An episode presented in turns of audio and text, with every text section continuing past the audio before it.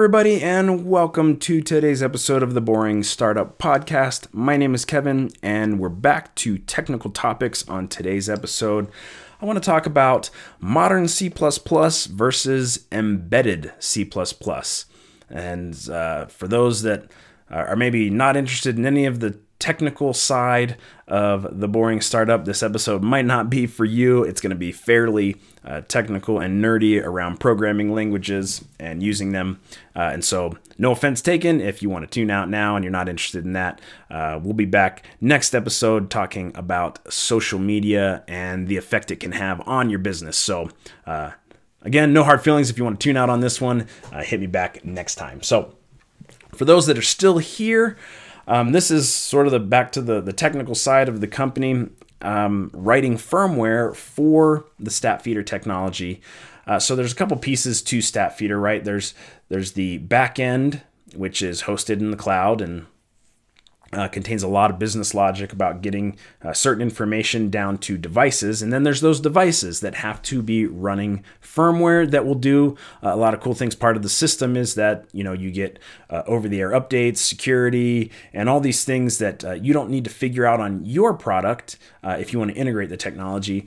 things that we're solving for you. This is a lot like everything else in the software industry where yes you could build your own but if you want the speed to market and time savings and somebody else that's dedicated to this and knowledgeable about it and fixing bugs, uh, that's where uh, having this platform helps you. And so, uh, in writing the firmware for StatFeeder, uh, I'm looking at a very portable system and, and group of components that can uh, be moved around and put into various uh, products for companies. And I originally started. So I, I have a degree in electrical engineering, and we, we did a lot of programming in college in C. And then uh, as I got into my career as a software developer, I have I've programmed in, in multiple languages, but one of them that I've programmed over the years in is C. And getting back into writing firmware and doing a lot of searching and, and being a lot of forums and things like that uh, over the past you know two years, I've I didn't realize how much of a disdain for C++ many embedded engineers have. There I mean if you go on the forums, this stuff is very um, it's almost like a political religious discussion wrapped into one. People are very very passionate about whether you should or should not use C in an embedded um, environment, writing firmware for devices. Uh, specifically, most people are very adamant that you should not. Uh, you'll see, you know, it's not real firmware unless it's written in C. And why would you ever write in C? There's all this overhead, and and uh, it's interesting if you're if you're open to hearing both sides of that um, there's a lot of good reasons why you would use C in an embedded environment, and there's good reasons why you would want to use C in an embedded environment. And I want to talk about um, my view on that, not being a hard line one way or the other, and why I've come to uh, have that opinion. So I have written uh, almost the entirety of the StatFeeder firmware in C. And uh, specifically, I'm trying to use what's termed modern C. Um, the language has evolved over the years. You know, there's standard editions. There's C++ 11, um, C++ uh, 14, 17, and then 20 is on the horizon uh, with new features. And there's not universal support for this across all platforms. So that's that's one thing. First of all, your platform may not even support a C++ compiler to write code in. Um, but some of them um, are really keeping up with that C standard. I believe uh, right now the ESP32 is C 17.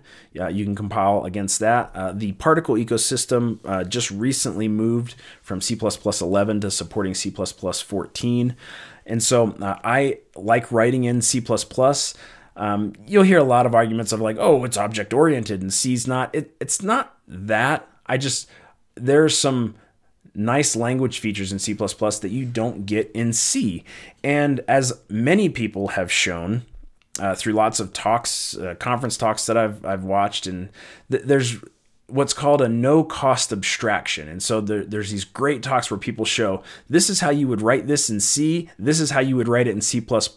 Now let's throw it through the compiler and see what the difference is. And they show after compiling, you get down to language instructions. It's a no cost abstraction. The C code is much simpler, easier to read, and shorter in many cases, and produces almost the identical machine output as the C code. And you know, when that's placed in front of you, you say, why would you use C? Like that that's one of those moments where you're like, why would you even use C? Because you get all of the nice things that C brings with it, and it's the same flash binary size. Um, in, in fact, the same instruction set is output, and so um, that that was one of the the talks that I uh, saw, you know, a couple years ago, where I, years ago, where I thought, wow, like you're really not because because a lot of embedded people will tell you like, oh, if you want all the bloat of C++, yes, C++ is a much much larger feature set and language than C, um, but that doesn't mean automatically that your firmware is bloated because you use C++. Um, there, there are plenty of again they're called no cost abstractions in C++ that will produce the same thing as C, but uh, in a much, in my opinion, again in a much cleaner, uh, nicer language way. So, uh, just some things to think about, but I wanted to then reel that back in a little bit. So I've been very C, and what are some of the pitfalls that you run into when you're trying to do everything in a modern C style? And that's some of the things I want to talk about on today's podcast. So uh, the first one is that I found in working on the StatFeeder stack is that you will not find a lot of libraries, uh, hardware libraries, written in C. Um, almost all of them are written in C. Uh, in fact, the entirety of the ESP32 um, programming environment, the their device, what they would call the device OS, um, the FreeRTOS fork, is in C. Like the entire thing. If you're if you want to call low level ESP um, functions, you got to call them in C. You have to have an interop layer where you're, if you're writing in C++, your C++ code has to talk to C. This gets really interesting um, when you want to do things between those layers. Another example is I'm using the LVGL graphics library. It's an open source library for uh, embedded graphics, and not just embedded graphics. It's it's if you haven't checked it out, LVGL. I'll link it up in the description. It's an amazing little graphics library.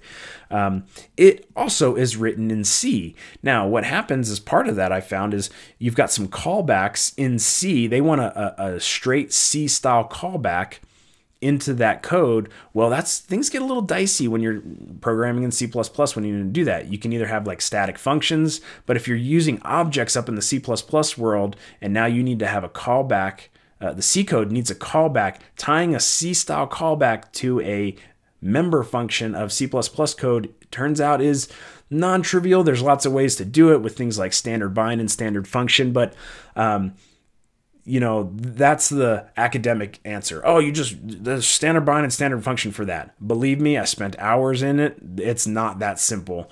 Um, and so there's definitely you run into these areas where um, communicating across C++ and C becomes you know work and effort and things that you have to put in. Now, again, this is not, for me, again, this is my opinion, not enough of a headache to say, oh, just throw out C, let's do everything in C just so I, we're all in the same language. I, I, still think there's plenty of benefit in being in C. Um, and I'll talk about a few of those things uh, in a minute to, to wrap up. But the other one that I ran into recently that I wanted to share um, that really made me think of recording this episode specifically of the podcast was regular expressions. So I got to a point where I needed to do some pretty heavy string parsing into tokens and things like that of uh, interpreting string input. And I said, oh, you know what? Like I could parse this by hand using um, character pointers, char star, or I could use something a little more modern C++. Like, how would you do this in a modern C++ application? And it's like, oh, you know, there's regex. And regex isn't a, you know, quote, modern C++ feature, but it is a feature of the language where you can process these things with built in libraries. And I started looking into that. And then I pulled myself back out of it and thought, now I'm starting to get into the realm of yes, this is a more C appropriate way of doing something, but what is the cost? And I'm looking into, you know, regex operations in C do a lot of dynamic memory allocation and deallocation um, because they wrap a lot of this stuff up. It's an abstraction layer, and those abstraction layers come. This is an example of not a no cost abstraction. This is a it's going to cost you abstraction.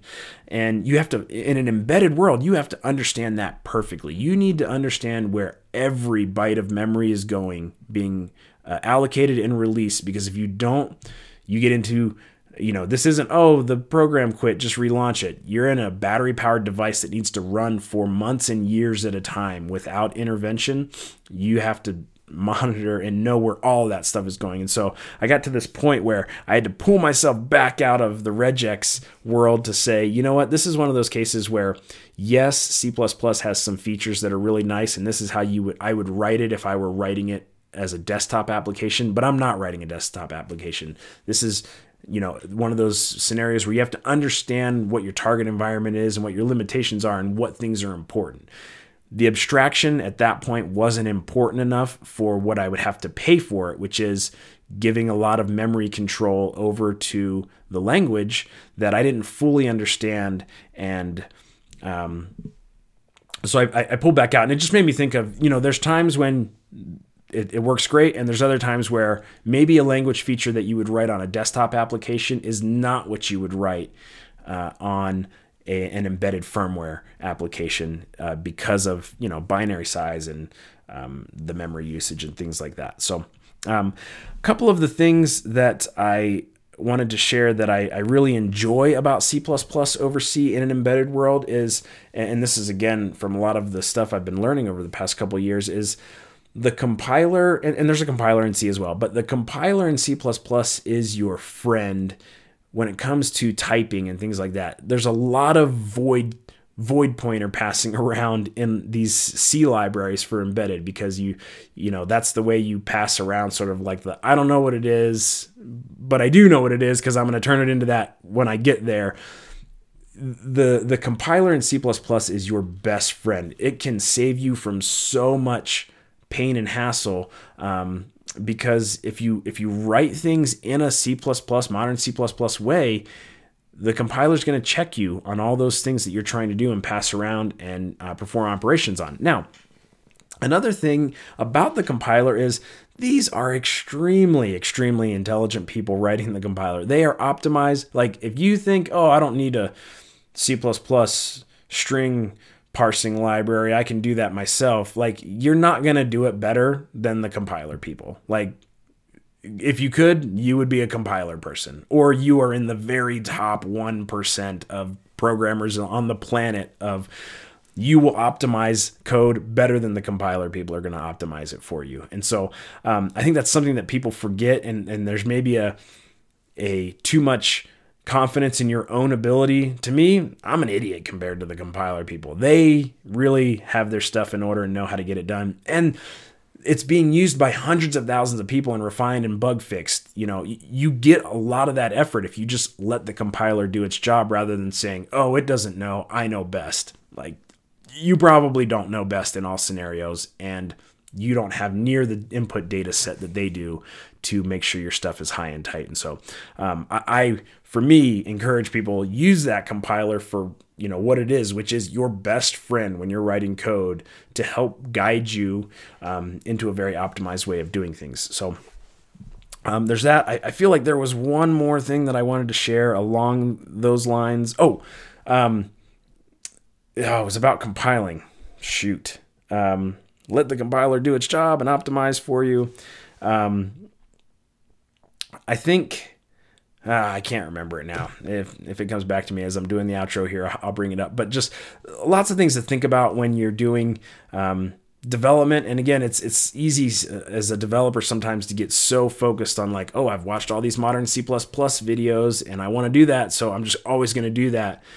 And then you you know realize, hey, I gotta I gotta back off from this because remember my target, remember my audience, remember the purpose. Like at the end of the day, the code serves a purpose and is supposed to do something and do it with a, an amount of resources and in an environment that matters. And so remember that environment and, and use it to help guide you in the decisions that you make uh, as you're as you're developing. And so um, that is going to do it for today's episode. Um, again, more of a technical dive, nerdy dive into um, C++ versus C in an embedded environment. So uh, hopefully you found that uh, somewhat interesting. I would love to hear your thoughts if um, you've done some embedded programming or uh, programming of any kind of this idea of, you know, don't get so hung up on what's always best because it, it can change from scenario to scenario. And keeping that in mind, I think, is what makes a good developer, an experienced developer, uh, of knowing when to use the things and when not to use the things and, and not just holding